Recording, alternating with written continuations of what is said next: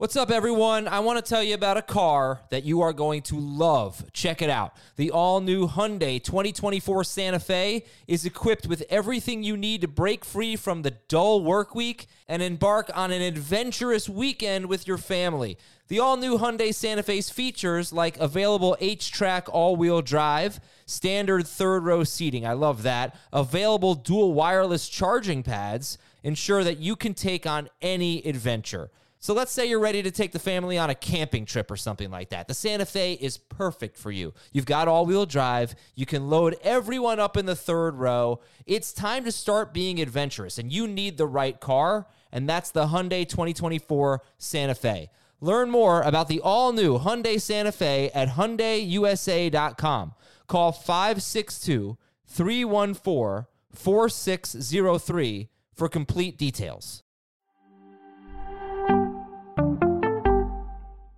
This is Fantasy Football Today from CBS Sports. On his way to the end zone. Tell you what, that was a spectacular play. It's time to dominate your fantasy league. What a play! Off to the races. Touchdown. Oh, he's done it again. Now here's some combination of Adam, Dave, Jamie, Heath, and Ben. Top players to avoid this year based on their ADP. Going a little bit too high. We won't call them bust, but just guys that we're not really that excited to draft at their ADP. We'll take someone else at the same position just a little bit later. Welcome to the show. This is your Thursday edition of Fantasy Football Today. I am Adam Aizer. I got Heath Cummings here, and Dan Schneier is back. Now, Dan, before we get into the players to avoid, we have to play a game called Guess Heath's Sleepers. Heath is finishing up his second sleepers column. I don't know. You you're an editor, so you see all the stuff. So I don't. Have you seen the column yet? He has not. I have not seen the column yet. Okay. It's still in the works. I, So I, might be able to. give I- so I think I can uh, participate. I, I can give you like positional clues. I, I can tell you there are two quarterbacks. I used Fantasy Pros consensus expert rankings um, and just wrote this as these are the guys the industry's sleeping on. So there are two quarterbacks outside of the consensus top 10. One's actually outside of the top 20. All right. I, I'm gonna guess Joe. Taysom Bur- Hill is one. Joe Burrow is one. Neither Joe Burrow or Yes. Taysom Hill is correct. Ryan Fitzpatrick. No, but you got his first name correct. Ryan Tannehill. Ryan Tannehill. Ryan Tannehill is currently 11th by the consensus rankings. I have him seventh, which is no, there's no expert in the industry that has him higher than seventh, okay. despite the fact that only three, only two quarterbacks have scored more fantasy points than he has since he became the starter for Tennessee. wow, that's a good stat. Hmm, who's the other one? Not in the top 20. I'm surprised it's not. it's not Gardner Minshew, is it? Close enough. It's Trey Lance. Trey Lance. Okay. All right. Let's Yeah. do one more position. How how many uh, wide receivers? There are three wide receivers, and we talked about two of them this week on a podcast. Ooh, talked about two of them this week. Mike Williams. Incorrect, Ah. but we will talk about him more later, Yeah. and um, He might be out. He He- might move into the list. he might move into the list. Ty. T.Y. Hilton is correct. Okay. Is it Currently Minshew? wide receiver 52 by the consensus rankings. Gardner Minshew is he a wide receiver now? Uh, all right, let's say one more guess at Heath's wide receiver sleeper. Marvin Jones. Yeah, probably. No. Incorrect. It's Antonio Brown Oh yeah. and Mecole Hardman. Okay. W- all right. Hardman is wide receiver 60. I like literally all three of those picks. Yep. Okay. Yeah, Actually, that like was all the picks you've made. basically yesterday's show. So tune into that one. Uh, but today it's a little bit more negative, guys that we think are being drafted a little bit too early. And you know that there are just some players that you like them, but you don't like them as much as everybody else, and you just you don't think you're going to end up with them. So maybe there's some of those on this list. Let's get uh, your your top top player to avoid is really not the best way to put it. But if give me if you, there's one player that headlines your your avoid list, Heath, who would your one player be? Unfortunately, I think it has to be James Robinson. As much like talk about a sleeper, the the very best sleeper of the 2020 uh, fantasy football season, and somehow, even when you look at um, ADP, just since the start of June, like everyone fully aware that Jacksonville has drafted a running back in the first round, James Robinson is still pick 60 in overall ADP, a fifth round pick. And I just can't imagine. I like it's certainly possible that they're going to play Etienne as a slot wide receiver and as a gadget type guy, and James Robinson is still going to get 15 carries. I think that's really unlikely. It'd be terrible for Laviska Shenault if that's what happens. Um, I just I think there might be 15 carries a game and no targets early in the season, and it will only get worse from there. Okay. So would you take him 70th overall? Oh no, no. Every one of these players, um, except for one, I think every one of the players but one, I was more than 20 picks behind what their ADP is. On Robinson, I'm actually 40 picks in PPR behind what his ADP is. I would not take him until round nine. Okay. Last question. You can both answer this. James Robinson or James Conner? Conner. I- I'm Conner, slight edge though. I don't. I don't really want either on my team. I, I just I think it's it's way more likely that James Conner turns into the lead running back in Arizona than that James Robinson holds on to that for a full season. Okay. Well, I mean, I don't disagree, but just the follow up follow up would be like, but he was so good last year, so why not? I mean, James Conner's had some phenomenal years playing football. But not recently because he's been so hurt. Yeah. You know. Um, the why not would be because they took a running back in the first round. yeah. All right. So uh Dan Schneier. the, why, the why not is also be, I mean, the why not would also be, I'm just going to jump in real quick, is that this Jacksonville Jaguars offensive line is still terrible. Their defense is beyond ba- bad. It's going to be bottom five again. There, that's two years away. And so where is where are the touches coming from? Unless you're assuming James Robinson will be the third down and the passing down back, which I don't think anyone is assuming, and it doesn't really make sense. It seems like the game script just won't be there for him. All right, who's the headliner on your list?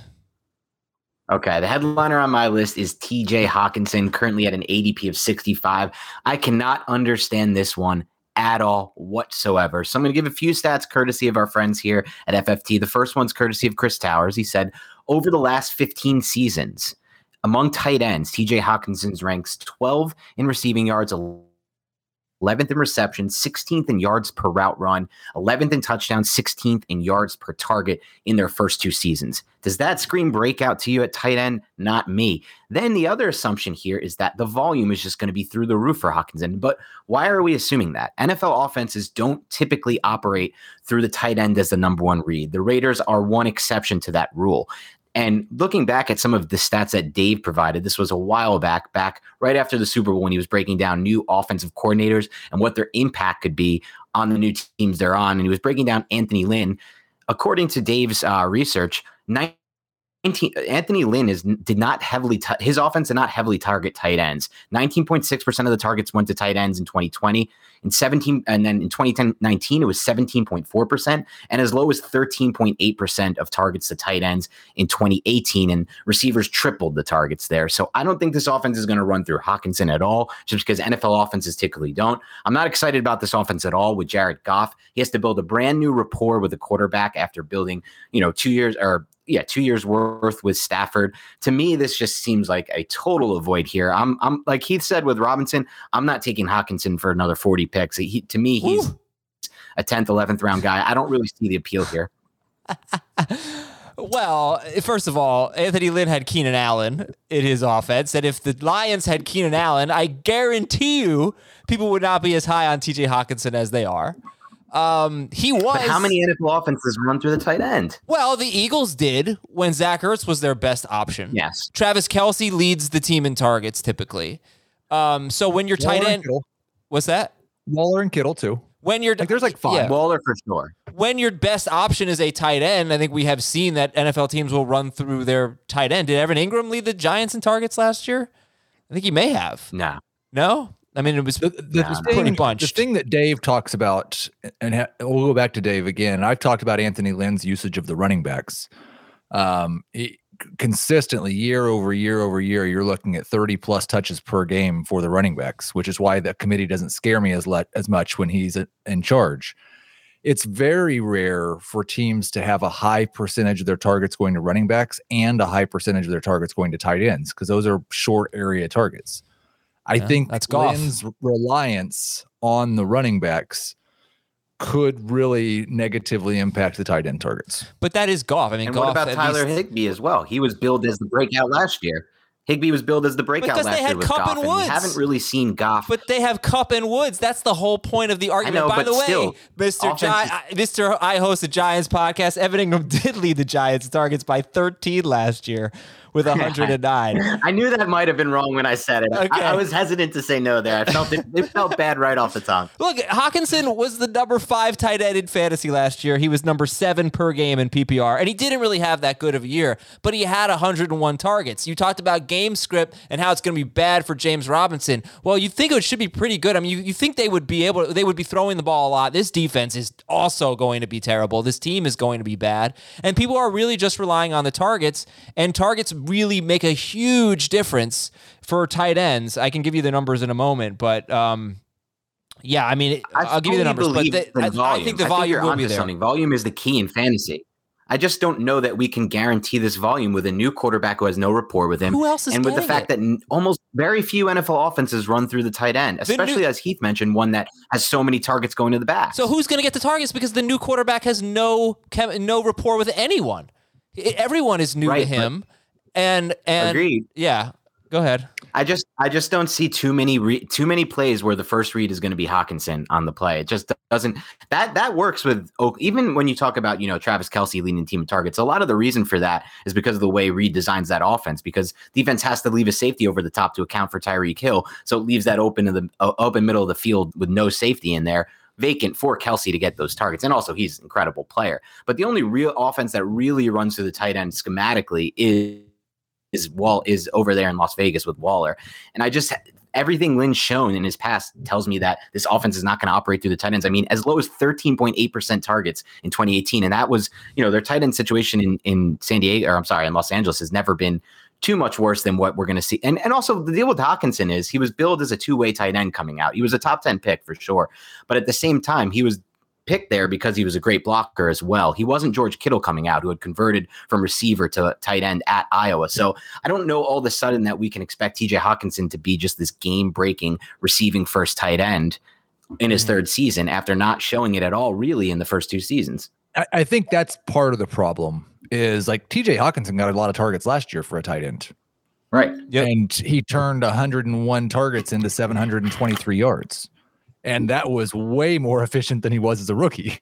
So like he doesn't he doesn't have to get top five tight targets for a tight end. He he needs to be like up there in the 120 130 range, or he has to make a drastic leap in his efficiency in what we think is not a very good offense with not a very good quarterback. Right. Yeah. So, um, there have not. Been, so from 2017 to 2019, there had not. There was not one tight end who got more than 90 targets and finished outside the top 10. All right, top 10 is not great, but if you get 90 targets, you're probably going to finish outside the top 10. Until last year, when four four tight uh, tight ends got 90 or more targets and finished outside the top 10. So that was weird. That's in full PPR. Um, every tight end in the last five seasons who has finished in the top five has been first or second on his team in targets. So that is a big thing, except for Robert Tonyan. He's the only one, and he was only four targets behind uh, number, or three targets behind uh, second place on the Packers last year. But if you lead your team in targets, that is a great start. Okay, yes, he has to play better. He has to be better. But if you lead your team in targets, like I said, I'll repeat that's that stat. Every top five target in the last, every sorry, every top five tight end in the last five seasons, except for Robert Tonyan, who had basically, basically the luckiest tight end season we've ever seen, uh, was first or second on his team in targets. So that's a great start right there. And I don't see how he's not going to be first or second on his team in targets. You say the offense isn't going to run through Hockenson. I would argue that it probably didn't run through him last year, and he still got 101 targets. So I don't know that it needs to run through him. But the bottom line is, I mean, he's going to get the target. He's just going, I think he's going to be targeted. I think he's going to have more targets per game this year than he had last year. I'm not super excited about him for any reason other than volume. I totally get what you're saying in terms of performance. And when I see that Andrews is going equally to Hockenson, you know, a lot of people are going to put Hockenson ahead of Andrews. Uh, I don't think you guys are, but um, you know, he's going behind Pitts now. I think so. Um, I don't know. I, I mean, there's a big difference between him and and the guys behind him. I think you know. But I would ask you this, Adam. If you're drafting a player like Hockenson, you- are you really trying to get like the sixth best tight end or are you trying to get a difference maker at that position? Because when you're taking somebody at 65 like Hockenson, you're passing up on players like Brandon Aiyuk, Tee Higgins, DJ Chark, who can be potential difference makers on your fantasy team. And just because you're finishing in the top six of tight end, if, unless you're reaching that bar that, you know, the Waller and Kittle on a per game basis and Kelce put up last year, you're not getting too much of a difference maker at that position. So it's not that important to finish with a tight end six if he's not scoring that many points in my mind. I, okay, agreed. I think that I see a higher ceiling than you do for Hockenson, obviously. And while I do, I don't really like Chark, but I, I like Aiyuk and Higgins in a vacuum much better than I like Hockenson. If Hockenson and Andrews are going, and, and you look at ADP, they're like tight end five six, right? I think I think Pitts has jumped them at this point. I, I've got it right here, and that's the thing I was going to say. Like Hockenson is two spots ahead of Mark Andrews. Right. Mark Andrews is 64, Hockenson 62. Dallas Goedert is 20 picks behind TJ Hockenson. All right, so let me just finish my point. I know I've monopolized this, and I'll let you go. Um, Hi- Higgins and Aiyuk, right? Like they're better, but but with Hockenson and Andrews right there at 63 and 65 basically overall, I view them really as I know it's not going to play out this way cuz you, you know, it's just not. Like there're going to be some surprises. I view them as the last chance to get a stud at tight end. I don't But view Higgins. Hockenson- I don't. We don't have a real reason to think Hawkins is a stud. I think he could be a PPR stud because I think he could be, you know, third in catches at the position or something like that. If is this because Zach Ertz is not gone yet? No, it has nothing to do with Ertz. It has it has more to do with her. I, I just I don't feel I don't view Goedert the same way now that they have DeVonta Smith. But he's been mostly better. He has, Hawkins. but you know what? You can like if you just did all your fantasy rankings on who was better last year, then then what, what's the point of doing rankings? I'm projecting Hockenson to take a leap. Hockenson was better last year. He Well- just hasn't been better on a per target or per catch basis. I think he's gonna. I think they're gonna throw a lot more than the Eagles, and I think he's gonna get a lot more targets than Goedert. I think a lot of people do. That's why he's going 20 spots ahead. But anyway, what I was saying is I don't think that's your last chance with Higgins and Aiyuk, not your last chance to get a star breakout wide receiver. I do think that this is your last chance, unless it's got maybe you like Goedert, whatever. For me, the Andrews Hockenson decision there, last chance for me to realistically think I have a chance at a at a, a difference maker at tight end.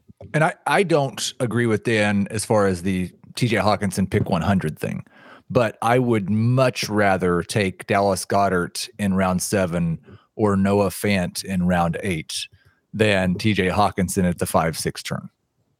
And I think the- that was a bit of Yeah. an exaggeration by me before. I agree with you, Heath. I wouldn't go as far as 100, but I will say this: Adam's saying, you know, you're not going to see too much of a drop off at receiver if you miss on those guys. We both all we both think there's a potential high end ceiling for the DJ Chark, Chase Claypool, and uh, Brandon Aiyuk's of the world. But as you go into that next round, if you pass on one of those guys for Hockenson, you're looking at Robby Anderson type. You're looking at Jerry Jeudy, who has an unsettled quarterback situation.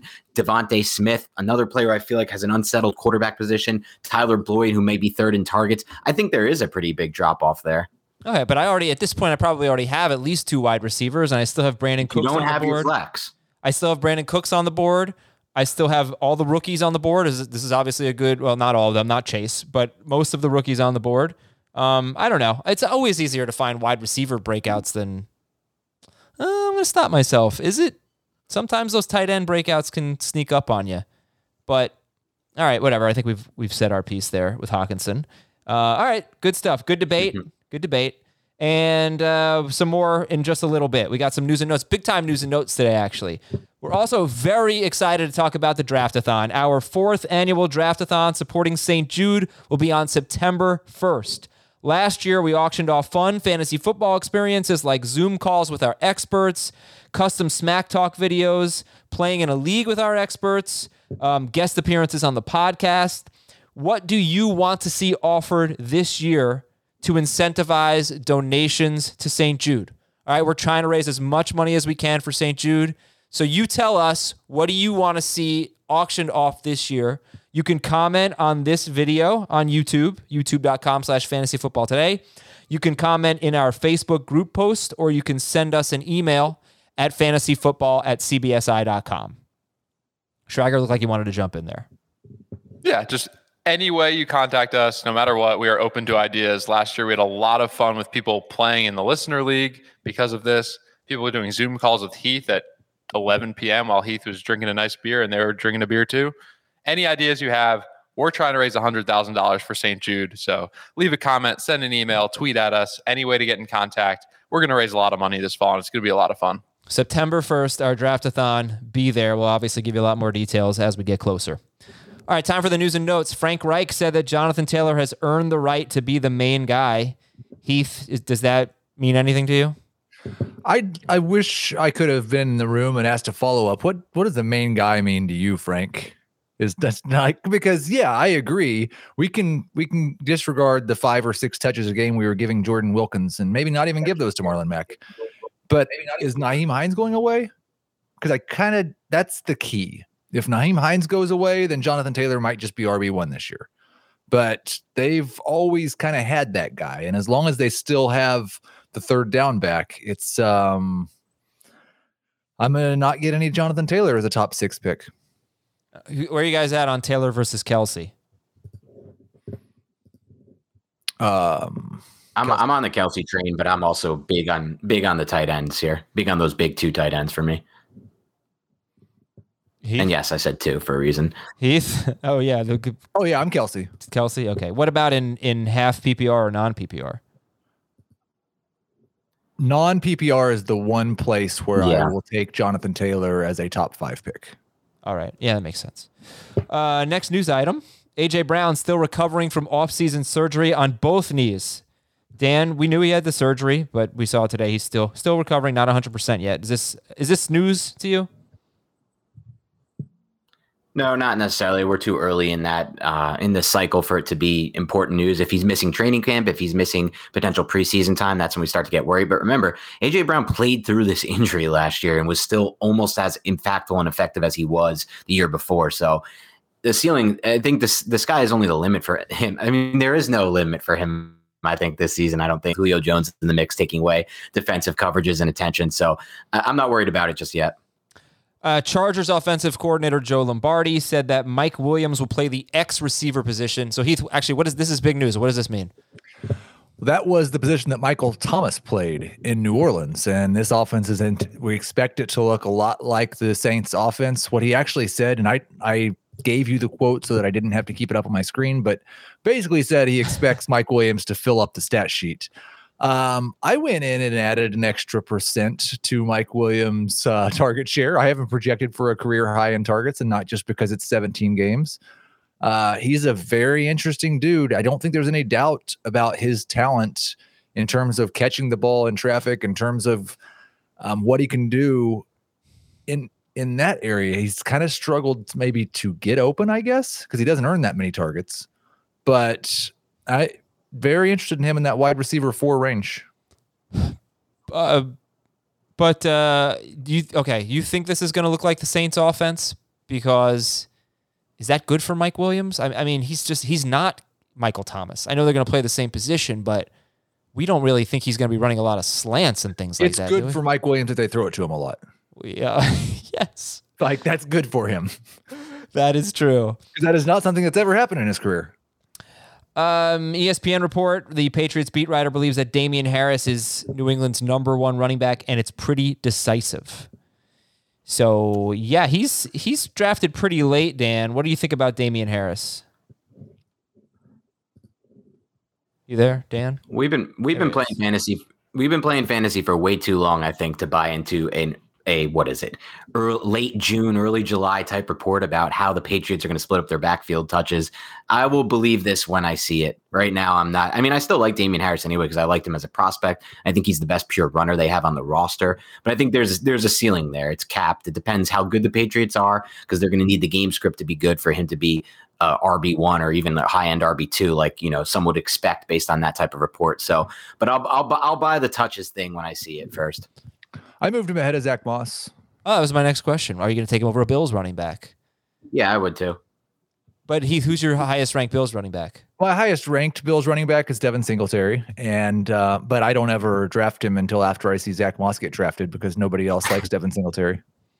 It's possible the Bills don't because the Correct. Athletics beat writer for the Buffalo, uh, Joe Buscaglia, believes that first of all he thinks that Emmanuel Sanders is more likely than Gabriel Davis to fill John Brown's role, but he also thinks that Zach Moss could take over, um, you know, as the primary. I guess more more uh more of the primary responsibilities, I guess, um, if he continues to improve, and that Jacob Hollister could be the primary tight end if Dawson Knox continues to struggle. So there you go, a blitz of Bills items from the I would have liked to ask ask uh, Joe also. I wish that had been on HQ because I'd like to know what if Devin Singletary continues to improve? Could he earn a majority of the running back touches? I think the implication here is that Zach Moss has a lot to gain. You know, I I think there's a reason why he why this was quoted and this was cited. Um, I wouldn't like it if I were a Devin Singletary manager. You know, personally. I, I just like when it said Devin Zach Moss could take over more responsibility if he continues to improve. That doesn't really sound like news to me. I think a Um, lot of players in the NFL could get more touches if they continue to improve. Okay. I okay. You know, the tight end note of this was actually pretty interesting to me because the Bills have said since the end of last season that they need more production from their tight ends. And I was even thinking, And, and what? I was going to say, and there's more speculation building today, building off of what we've seen all offseason, that Zach Ertz is going to be traded to the Bills at any moment now. Now we've heard that all offseason, but it makes too much sense for it not to happen. That would be pretty interesting. All right, we'll sit tight and wait and see if that happens. Saturday is a big day on CBS. It is Superstar Saturday night, holiday style, at one of the most famous tracks in America, Lucas Oil Raceway in Indianapolis. Tony Stewart faces stiff competition from some of the top drivers in the world as he goes for his third straight win. Get ready for some fireworks this Independence Day weekend with the Camping World SRX Series Saturday at 8 Eastern on CBS. All right. Players to avoid. Back to the topic du jour. Heath, your quarterback on this list is Josh Allen. You already gave us James Robinson, but you're saying Josh Allen, but frame it. Give us a little context there. Well, can we please not put Josh Allen's name in the tweet when we send this podcast out? I do not need any more Twitter replies from Bill's Mafia. Uh, listen, I like Josh Allen. He made a massive leap last year. He's good. He's currently going at the 3 4 turn, around ahead of Lamar Jackson, who I would rather have, well ahead of Dak Prescott and Russell Wilson. And I don't think there's really that much difference in terms of upside and floor. Um, what we've seen the past couple of years is when we've had these quarterbacks with the breakout performances, the next year there's usually a little bit of a drawing back. That's what I anticipate with Josh Allen as well. And so I'm just not willing. Like, I think there's one quarterback, and I've made this pretty clear. There's one quarterback who's worth investing a third round, maybe even late second round pick in fantasy. And that's Patrick Mahomes. And the reason is that over the last three years, he's been basically three or four points better per game than any other quarterback over that stretch of games. Josh Allen did it for 16 games, and that could lead to something in the future, but he's being drafted right now as if the quarterback we saw last year is either the new reality or a stepping stone to some other future greatness, which is what I've heard a lot as well. And it's more likely that Josh Allen's going to take a little bit of a step back this year. He could still be awesome, and that could be the case.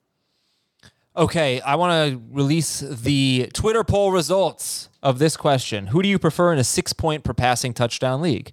Josh Allen, Lamar Jackson, Dak Prescott, Kyler Murray. Uh, I just posted it. It's only 573 votes. So right now, Josh Allen has 41% of the vote. Second place is Dak Prescott at 38% of the vote. Kyler Murray, 14 and a half, and Lamar Jackson. Look these results, 6.6%. Uh, these are shocking to me. Even in six point per passing touchdown leagues where Josh Allen and Dak Prescott are crushing Kyler Murray and Lamar Jackson. And again, it's just it's people believe that Lamar Jackson got exposed last year, but because Josh Allen's best year was last year, that his best year is more important than Lamar Jackson's, which was two years ago. And Right. that's just not the way that I process information. And that's not the way that things generally work. Oc- Occasionally it does, but that's not the way things generally work. Not to mention when Jackson came back from COVID, he was close to back to himself. Yeah, he was Very close. So I, I, I brought up Dak Prescott, Dan, because that's the quarterback on your list, your void list of uh, is Dak Prescott. So what's your thought there? So my thought with Dak Prescott is this: when he comes back now, he's a different player than what he was for the Cowboys before last season because he now has this massive contract and he becomes a completely different asset for them. And part of what what made Dak so special as a fantasy contributor in his you know first four seasons or five seasons before this contract was that he had 21. So before last season, he had 21 rushing TDs through his first four seasons. Then he had three in just five games in 2020. So 24 in four and a quarter season. And a lot of those touchdowns were not long break long breaking runs like sometimes you see from Allen and a lot of times you see from Lamar Jackson. They were zone read options in the red zone where they actively use Zach Prescott. I'm sorry, Dak Prescott as a runner there. And I just don't know that that's going to continue for the Cowboys moving forward now they invested this. Also, a big factor in what made him such a special fantasy quarterback was game script and pace. And the Cowboys had the best pay, uh, the number one. They called the most offensive plays. They had the best offensive pace, sorry, last season in 2020. And not only that, they had one of the worst defenses in the NFL. This year, they used their entire draft class, 10 plus picks on the defensive side of the ball. They've been an excellent in my mind to go from Mike Nolan's defensive system to Dan Quinn, who I think maybe not be the may not be the best coach, head coach, but he's a great defensive coordinator. And if that defense takes a solid size leap, the you know the game script is going to look a lot different for Dak. Even in his first few seasons, he threw for 3,600 yards, 3,300 yards, and 3,800 yards. Then 2019, when the Cowboys defense collapsed and they had their first non-winning season in his career, no, they didn't collapse. He threw for 4,900 yards. So if that they, they the Cowboys? Yeah, they were like they were middle of the pack in defense that year. They were in, in 2019. 2019. It's yeah. okay. The full collapse. The full collapse was last The full collapse year, was last year when he was gone. They were they were 11th. Yards. They were 11th in scoring defense in 2019. I'll double check on that uh, just to make sure that's okay. right because that is a pretty big point here. Um, I don't see how they could possibly be 11th in scoring defense this year. They were almost last. They were terrible last year. In addition to having bad personnel, they got super injured, especially in the middle of their defense. So I get it, all those things. And and the game scripts, I get like they play the Rams in week one, and then the next three games were against bad defenses in high scoring shootouts. Right. So it was perfect for Dak, absolutely. Um, but Just, uh, yeah, but a lot of interesting points there. For well, I, I think. But if he becomes like a, if he becomes a full Oh, sorry. Go ahead, Keith. Heath. No, it's it's that like your explanation of the defense. I generally explain that same jump with Kellen Moore. Um, that that he was the the the force behind the change in the offense and the running more plays and the going more pass heavy. And we don't necessarily know because both of those things did kind of happen in with each other. As far as the rushing touchdowns, it, it's again, it's it's interesting he has scored at a pretty similar rate to Josh Allen on a per rush attempt basis. Now, Allen runs a lot more, but on a per attempt basis, it hasn't really been that much different. But I guess Allen hasn't got the contract yet. I just yeah, and he's not coming off the major injury as well. Right. Yeah. Um, I just think that Dak's weapons are so good, and Kellen Moore has been so good for him it's hard for me to see him taking him. Like I don't, I agree with you guys completely. We, sh- I, it's almost as if he was so good last year in those first five games that that gets used as a talking point about how he can't be that good. True. We don't have to look at those games at all. We can just look at 2019, mm-hmm. and he like he just has to be that good. So two things. Yeah, they were only they were 11th in scoring defense in 2019 when Prescott was the number 2 quarterback in fantasy, but they were not a good defense. They were 24th in yards allowed. Now what really matters is the points, right? Were they chasing the points? They were 11th, but but we know that like they did not have a good defense. And it's not going to be good this year. It's going to be better than last year, but I can't imagine, even with all those rookies, you know, I, I can't project them have a good defense. I don't think anybody would project them have a good defense. Um, but let me, what does this mean to you? In 2000, and I, you could probably make this stat for for like every quarterback, but his 2019 fantasy point total made him QB two. He would have been QB nine in 2020. Does that mean anything to you?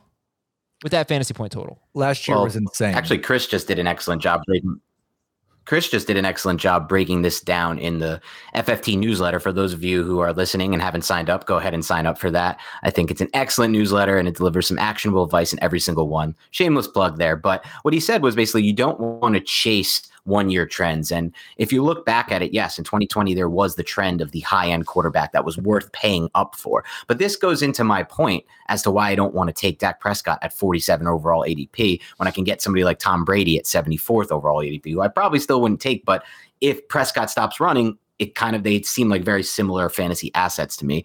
And the point is that, you know, in the past, using 2020 to base our 2021 strategy is an excellent play because the drop off at quarterback hasn't been steep, which is why in, in past years, which is why, of course, people advised for the late round quarterback strategy and to, and these are all, of course, for one quarterback leagues. Obviously, we wouldn't have the same advice in leagues where you need to start two quarterbacks, but in leagues where only 12 of the 32 are starting each week, it just seems like you're chasing last year's trend and a little it's a little it's kind of what goes back to what Heath was saying. Are we going to look at just the one year sample size? Or are we going to look at the larger sample size? And the larger sample size suggests that you that yeah the, the difference at the quarterbacks at the top of the tier is, isn't going to be that great.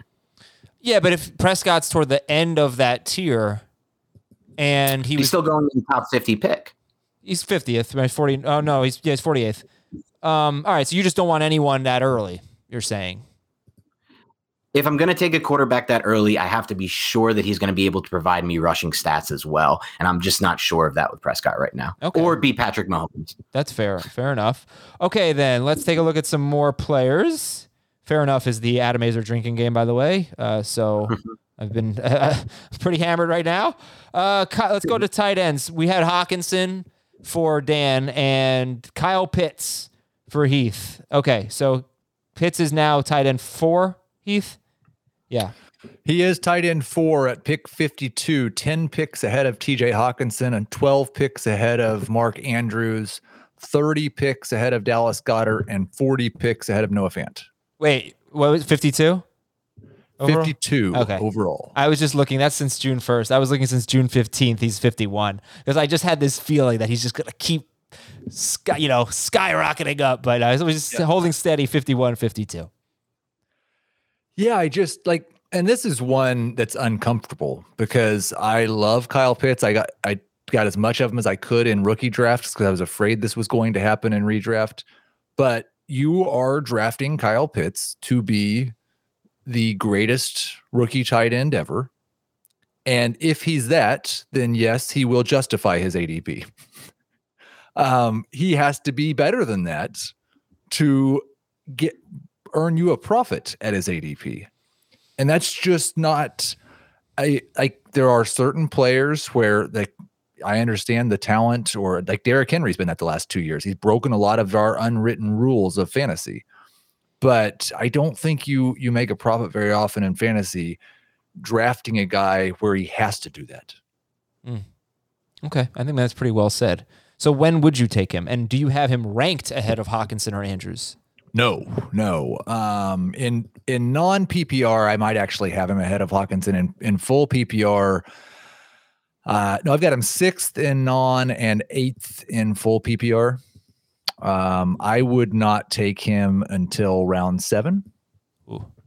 So right. I'm not going to get no, no But- Pitts for you. Again, like this is how ridiculous it's gotten. I'm saying I won't take the rookie tight end until round seven, and it's like, whoa, that's a hot take. It is high. It is. Yeah. it's still a rookie tight end. Yeah. Uh, well, here's the Twitter poll. Who do you like in PPR? Hockenson, Pitts, or Andrews?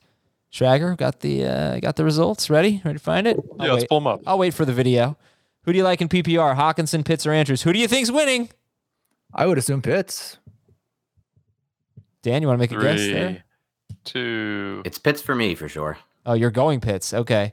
Yeah, there it is. It's Yeah, Pitts. To be a little, to be a little contrarian. Uh, so Oh, you it's not don't, contrarian. do you mind him 40, uh, 52nd overall? He's got 40% I of the vote here. Yeah, not contrarian. I guess not contrarian consensus, but to go against Heath's argument, I think Heath made an excellent point there. I mean, his his argument was incredibly logically sound. You're making a bad bet, but I'm willing to bet on Pitts being an outlier. And this goes a lot into I did prospect uh, profiles for CBS Sports during the draft season, and he's one of the best prospects I've evaluated in the last ten years. And it's not just his ability as a tight end when he's lined up in line or when he's detached a bit from the formation. Florida at Florida, he was the entire offense there. He was the focal point of every passing play, and they would detach him from the formation and line him up against corners, including Jaycee Horn, who was selected in the top ten, and uh, Patrick Surtain at Alabama, who was selected just in the top ten as well. And he would beat them in one-on-one coverage. He He has abilities that are very different from any tight end that has ever played the position, in my opinion. He profiles to me more like Calvin Johnson as a, than anyone else I've seen, than any tight end I could compare him to, I guess I would say. And so I think this offense will potentially run through both him and Ridley. I think they're going to be behind in a lot of games again, Atlanta, throwing the football a lot. And to me, I'm I'm willing to bet on the outlier because the upside to Pitts to me at 50 when you consider the positional advantage you can get at tight end and what Darren Waller, for example, gave us. And I believe Waller was drafted a little ahead of this range last year, but not too far ahead. And the advantage he gave you from the season he had at tight end versus all the other trash that most people were putting in their starting lineups at the position is worth the gamble to me versus like, versus some of the guys being selected there, like Kareem Hunt, DJ Moore, people that I don't think are going to be game changers potentially in that range. So you think that like as a rookie, Kyle Pitts has more upside than what Mark than Mark Andrews? I do think that honestly, I, I, feel like he's a completely different prospect than Mark Andrews. I think he's better beating man coverage. I think he's he's uh, better in contested catch situations. I just really love him as a prospect. Okay, we're gonna take a break here. We've got some running backs and wide receivers to talk about on the avoid list. We'll be right back on fantasy football today. The perfect combination of versatile athleisure and training apparel has arrived. Thanks to the visionary minds of New Balance, Clutch Athletics, and Rich Paul, the designs reflect the heart of the athlete and the spirit of the community. With rising defensive football stars Will Anderson and Chase Young on the roster, Clutch Athletics brings the best innovative gear to all athletes, giving them style and performance on and off the field. Learn more and purchase Clutch Athletics at newbalance.com. Robert Half research indicates 9 out of 10 hiring managers are having difficulty hiring. If you have open roles, chances are you're feeling this too. That's why you need Robert Half. Our specialized recruiting professionals engage with our proprietary AI to connect businesses of all sizes with highly skilled talent in finance and accounting, technology, marketing and creative, legal, and administrative and customer support. At Robert Half, we know talent. Visit RobertHalf.com today. Welcome back. Okay, let's get some running backs and wide receivers. Let's go to Dan. He's got Miles Sanders and Josh Jacobs. They're going within six picks of each other right now, according to NFC ADP. Sanders 35th and Jacobs 41st. So tell me why you are not taking Miles Sanders at 35. Yeah, we'll start with Sanders. These guys both fit into that dead zone, that running back dead zone that I like to always avoid. I know Ben Gretch kind of termed uh, kind of termed it the dead zone. I think it's a good a good a good term for what it is. And when you're in that range after the second round, in that third through fifth round range, when you could be getting these stud receivers, potentially a stud tight end or quarterback, you're taking these players at running back because you need to fill the position. But Miles Sanders, what can we count on for him in 2021? First of all, Nick Sirianni coming over as uh, as the head coach means that he may not be used anymore in a workhorse role. We've seen the type of uh, split he's had with his running backs over in Indianapolis. And the Eagles already this offseason have hinted that they won't rely on Sanders as the workhorse. And this is just one year after Deuce Staley, who's no longer coaching with the team, said he would be the workhorse. And if you look at that and you consider the fact that the volume may not be there, you then move on to Sanders as a prospect. And he's really been a middling player in the NFL. He's had a last year, he was the 18th. He had the 18th best elusive rating. And in my mind, it's the best uh, advanced stat to use to kind of determine how effective a running back is is independent of everything else around him because it combines force missed tackles and yards after contact. He also has an aging offensive line that's dealt with reoccurring injuries to some of its best players. And the big thing for me here is that I just don't trust Jalen Hurts yet because from what I've seen from the from the little film that he has out there, he had a really tough time operating from when, within the structure of the offense. Hurts. He bailed from the pockets too early. He didn't keep that passing game on time, and it led to a lot of punts for the Eagles. So if that offense isn't great, with an aging offensive line and a potential non-workhorse role and a prospect who and a player in Miles Sanders who hasn't been that great on his own in the NFL at 35 overall that seems incredibly rich. Hmm. All right, Heath, what's your reaction to that? Dan, you got some hot takes. I, I, like it. I like it. Some yeah, strong takes, I, man. This is right about where I have Sanders. I don't know that I like. I don't get particularly excited. Gotta come in hot. A lot a lot of what he's saying is what I said about Miles Sanders when we were taking him at the one two turn last year. It's a little bit different at the three four turn. I was the guy when Ben Gretch was uh, formulating the uh, dead zone last year. We had a lot of long, long, long discussions about that. And generally speaking, from what we uh, discussed, the guys who do break out of that dead zone, because there are some every year, are the younger running backs. Um, it's it's more of a dead zone it seems for the 26, 27, 28 year old running backs than it is for guys that are 23. I don't have quite as many concerns about Jalen Hurts. And one thing that running quarterbacks generally do is open up more holes for their running back. So I think, well, I don't expect Sanders to be a workhorse. You don't get workhorse running backs at the end of round three or the start of round four. They Yeah. go in round one or round two. It's true. Yeah. So then then people might say, well, then just don't draft any. But um, yeah, That's my thing. but I. I, I don't I think it's a little bit too rigid of a take because Sanders and Jacobs both have big upside. I mean, they I think they've proven that. If you think the situations have changed so much, and I think the argument's more to make there for Jacobs uh, because of the Kenyon Drake edition, then I, I can understand that. But I really don't want to hold too much against Sanders from last year. The Eagles were a mess. Their offensive line was awful. I mean, awful. And you know, you talked about Dan how Jalen Hurts bailed from the pocket too early. I have watched a lot of Jalen Hurts, uh, the four starts that he made, and maybe there was some of that, but he was really running for his life so much. It was just an awful offensive line. And not only that, if they stay healthy, they could have a a good to great offensive line. I mean, they really could have a high performing one. And that could make a huge difference here. So I would love to see Miles Sanders fall to the fourth round. He's almost there. He's 35th. He's almost there. So um, you know, we'll get there. Uh yeah, hopefully. And, I wanna, I'll like, the. Kenyon Drake thing because you said it, and Dan's going to give his uh his anti Josh Jacobs take in just a minute. But you said that he has a lot. Josh Jacobs has a lot more competition because of Kenyon Drake. That's basically Kenyon what Drake I said. yeah. spent four years as a backup running back, got a chance to be the starter in Arizona, got one year, and then had to sign a deal as a backup again. Who is taking Kenyon carries Drake- away from Miles Sanders, though? Kenyon Drake, who's going It's not to about the take carries though. Kerryon Johnson. No, It's not he's about the carry. That's not the issue for me, Adam. The, the carries are not the issue for me with Sanders. Carries are not worth that much in fantasy anymore. If you're playing in 0.5 PPR leagues or full point PPR, They are. leagues. He's They are. number- They are if they're near the goal line. And They are if they're near the goal line, and they are if you're on a team that's winning a lot of football games, which I don't think the Eagles will be. And they are on a team that has a if you have a really good offense, which I don't think the Eagles will be with I don't Jalen. Hurts. They get to play in the NFC East. That is a nice. That is a nice. Nobody but won the a lot of Giants games defense last has improved, and so has the Redskins. But and then the, the other assumption that Kenyon Drake's just going to take all of the running back targets away from Josh Jacobs. Kenyon Drake has one season in the NFL where he's been above average as a pass catcher. I didn't He make averaged- that assumption, first of all, but I think that Kenyon Drake is stiffer No, competition to Josh Jacobs, who, by the way, only had 33 catches in 15 games last year. He, I He just had a think better pass catching running back. I think- sharing with. I think well they only had they had uh 69 catches among their top 3 running backs last year. Their last 3 seasons under Jon Gruden, 101 catches for their top 3 running backs, 92 and then 69. So hopefully that goes back Has- up. Has Josh Jacobs been worth a fourth round pick in that in that environment? Yeah, I, yeah, I, th- I think he's fine in the fourth round. I do. Uh, go Last ahead. year he couldn't have been. He was a top 12 running back. He he was he was top 8 running back and I think it was a little deceiving because he was so inconsistent.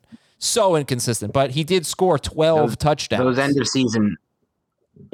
Well, but he had Yeah, those end of season numbers, I'm not- No, look, he was a top eight Last running back season. per game. He was 13th in PPR, 10th in non PPR. He, uh, you could say that based on that, he was worth a first round pick. I would say no because he didn't. Because after week one, he scored three touchdowns in week one. After week one, he really had just a few big games and a lot of crap. Um, you like more consistency, but he definitely was worth a fourth round pick. But I'll let you, Dan. He's on your list, so you make the pick. You make the case. 41st for Josh Jacobs.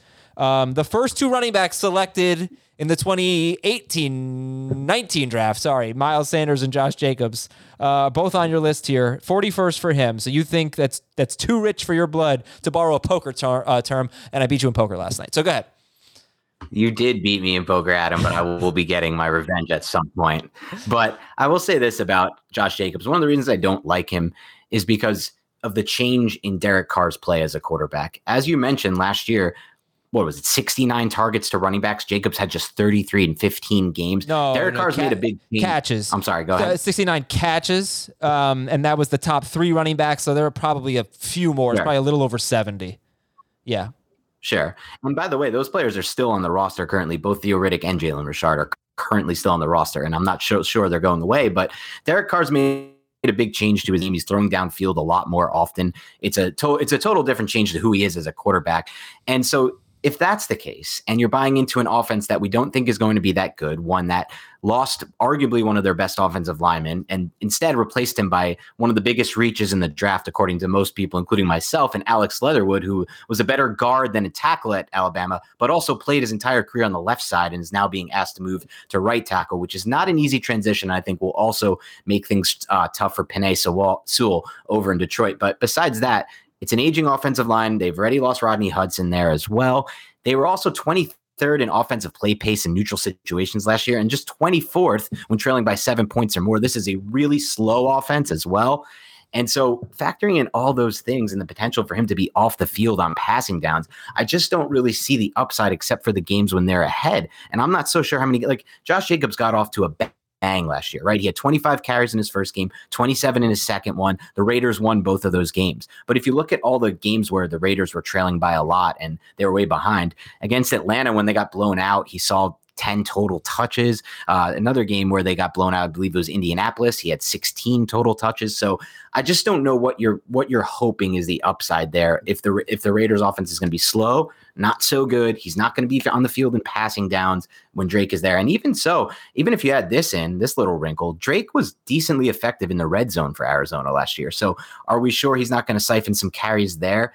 Uh, and then the final thing for me is just he hasn't been as good as he's been projected as a prospect. I know he was drafted high, but like I said, I like to use elusive rating, and that that showed that Miles Sanders was middling. Jacobs was really bad elusive rating wise last year. What about what about 2018? What about 2019 though?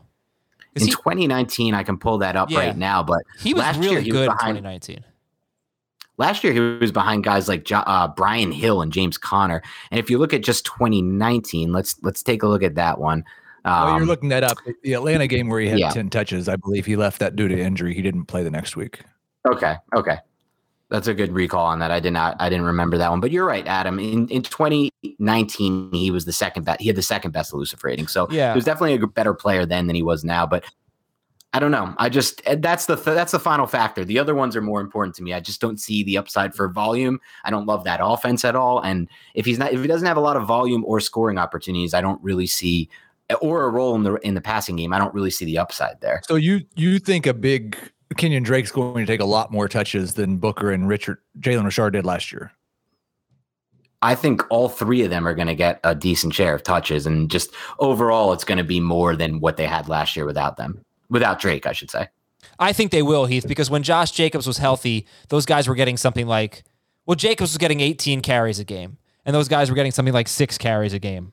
Uh, when now you look at the overall season numbers, a lot of that might be the one the games that Jacobs missed, but you have to look at just when Jacobs was healthy. So I do think Drake has more of a right. role than Richard had. Um, I think it's probably going to come down to touchdowns. If Drake starts taking touchdowns away, that's going to be a problem. If he doesn't, then I think Jacobs going to be perfectly fine around four. And, and I wouldn't ever underestimate the ability of Jon Gruden to make poor decisions, but it's really yes. a really a stretch to look at Kenyon Drake's pedigree and his career and Josh Jacobs' pedigree and his career and think I need to give the ball to Kenyon Drake more and sit Josh Jacobs down more. Well, but they think, you know, the theory is that he hasn't been able to hold up. And that was a problem with him in college too. So I think they're trying to, you know, maybe mm-hmm. the theory, they're trying to keep him fresher and give him a better yeah, he was never a workhorse back. at Alabama. He never had that right. role. You're right, and he did play he 15 another games. major red flag. in 15 games. he year. played 15 games. He he did, but he left one early. You know, he missed one. But he played 13 games as a rookie. And you know, is he banged up? Does he is he on the injury report a lot? I think that they want to keep him fresher. Maybe that's a theory. Uh, we'll see how it plays out. Uh, we're going to do one more here. We're going to leave some for fantasy football today in five. If you're listening to this show and you want to hear the George Kittle argument, because we got to hear that, and you want to hear the Odell Beckham argument, because you got to hear that, that's on FFT in five. We're going to end this show with Michael Carter. Heath, Michael Carter, 81st overall, but you're still, you're just not that into him at 81st overall. I am just not that. And, and like you compare him. I, I, did a Twitter poll earlier with Damien Harris and Trey Sermon and Michael Carter asking who people preferred because he's been drafted in the same range as those guys. I think Michael Carter is a part time running back on what's probably a bad team. And I'm just not into that. It mm-hmm. really just like I don't know what I don't think there's a scenario. A lot of these part-time backs that you can take in the round six, round seven range, you can say, man, if there's an injury, that guy might be a 15 to 20 touch per game guy. I don't think Michael Carter turns into a 15 to 20 touch per game guy in in any reality. And so, and I don't think there's like a particular high efficiency upside with him in this particular offense. Now, I'm not necessarily saying that I think he's uh, going to be a bad running back. I just don't think he's a difference making running back, and this is a bad situation. Why why don't you going to be think he could get those touches though? Why don't you think they could say, "All right, Tevin Coleman, you're out of here." La'Mical Perine, like let's just let Michael Carter be the main guy. Well, he's going to a coaching staff that came from San Francisco where they always had a two back system. And he was always in a two back system in college. He was, again, talk about Josh Jacobs. He was much less of a feature back than Josh Jacobs was. So his coaching staff's history and his player and the player history is why. okay. Yeah, Heath nailed it. Everybody's downgrading Trey Sermon for this exact reason that he's in this Kyle Shanahan off to the Kyle Shanahan offense with the Jets. And so why do we assume they're going to have a lead back, especially someone like he said who never had that role in college when Javonte Williams was alongside him? Yeah. I think personally, I think that good coordinators adapt to their personnel. And I also think that it was pretty obvious that the first four games of the season are the ones that Mostert played. Raheem Mostert, they recognized that he was their best back and they treated him as such. Um, I can tell you, you know, I, can- I can go through the numbers. You probably look at the numbers and say, oh, no, that's not true. But I could definitely make a case that Raheem Mostert was as close to workhorse, work, workhorse excuse me, as you're going to get. He wasn't involved in the passing game, but they treated him like the alpha running back. Uh, and then he broke down.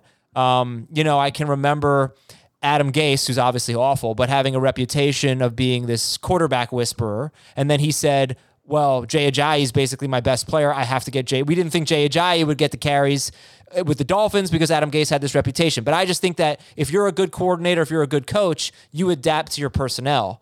Uh, so if if Carter, I just think that the other running backs stink. That's I just think they stink. Well, he's also a day three running back.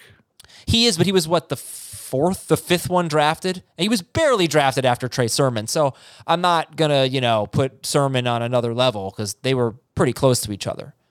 Right. Sermon's I think Carter was a better prospect. I, I think Carter has the passing game opportunities that Sermon won't. You know, But will that system ever be a system that utilizes the running back in the passing game? Because it hasn't been typically with San Francisco. well, San Francisco drafted Trey Sermon. The Jets drafted Michael Carter. Why would you draft Michael Carter if you're just going to try to be San Francisco? You know, because I think I think they felt like he's a really good fit for that wide zone blocking scheme. He's a one cut and go runner. And I think that's similar to why the 49ers drafted Sermon, by the way. But I don't know if it was because they, they envisioned his role in the passing game as much as they just envisioned his role in that wide zone blocking scheme. Okay. Just uh, all right. 81st overall, and um, other running backs going in that range include where are you, Damien Michael Harris? Carter? Uh, Trey Sermon, Ronald Jones, Raheem Mostert. Let's see where Damien Harris is going. Damien Harris is a hundredth, hundredth and first. And I would take every name you've said so far, I think, over Michael Carter. How is Leonard Fournette going this late? Feels like I'm I, I'm fine with that. I just feel like most people The, are G, taking the Gio early. The Gio signing, yeah. I don't know. I just feel like he goes earlier in our Yeah. drafts. All right, that's it for today's show. Great stuff again from Dan Schneier. Tomorrow, we've got another top five list for you on Fantasy Football Today.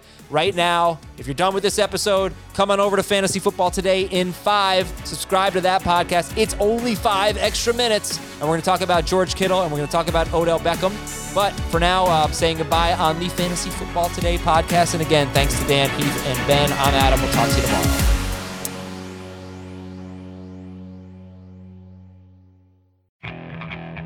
Okay, picture this. It's Friday afternoon when a thought hits you. I can waste another weekend doing the same old whatever, or I can conquer it. I can hop into my all new Hyundai Santa Fe and hit the road. Any road. The steeper, the better. Because my all new Santa Fe is available with HTRAC, all wheel drive, so I can hit the trail without a worry in the world. Heck, with three rows and best in class rear cargo space, I can pack the whole family in with all our gear. We've got available dual wireless charging for our phones so we'll never lose touch with civilization and we won't lose touch with the primordial power of Mother Earth. So which is it? Waste the weekend or do something a little more epic? And conquer it in the all-new Hyundai Santa Fe. Visit HyundaiUSA.com or call 562-314-4603 for more details. Hyundai, there's joy in every journey.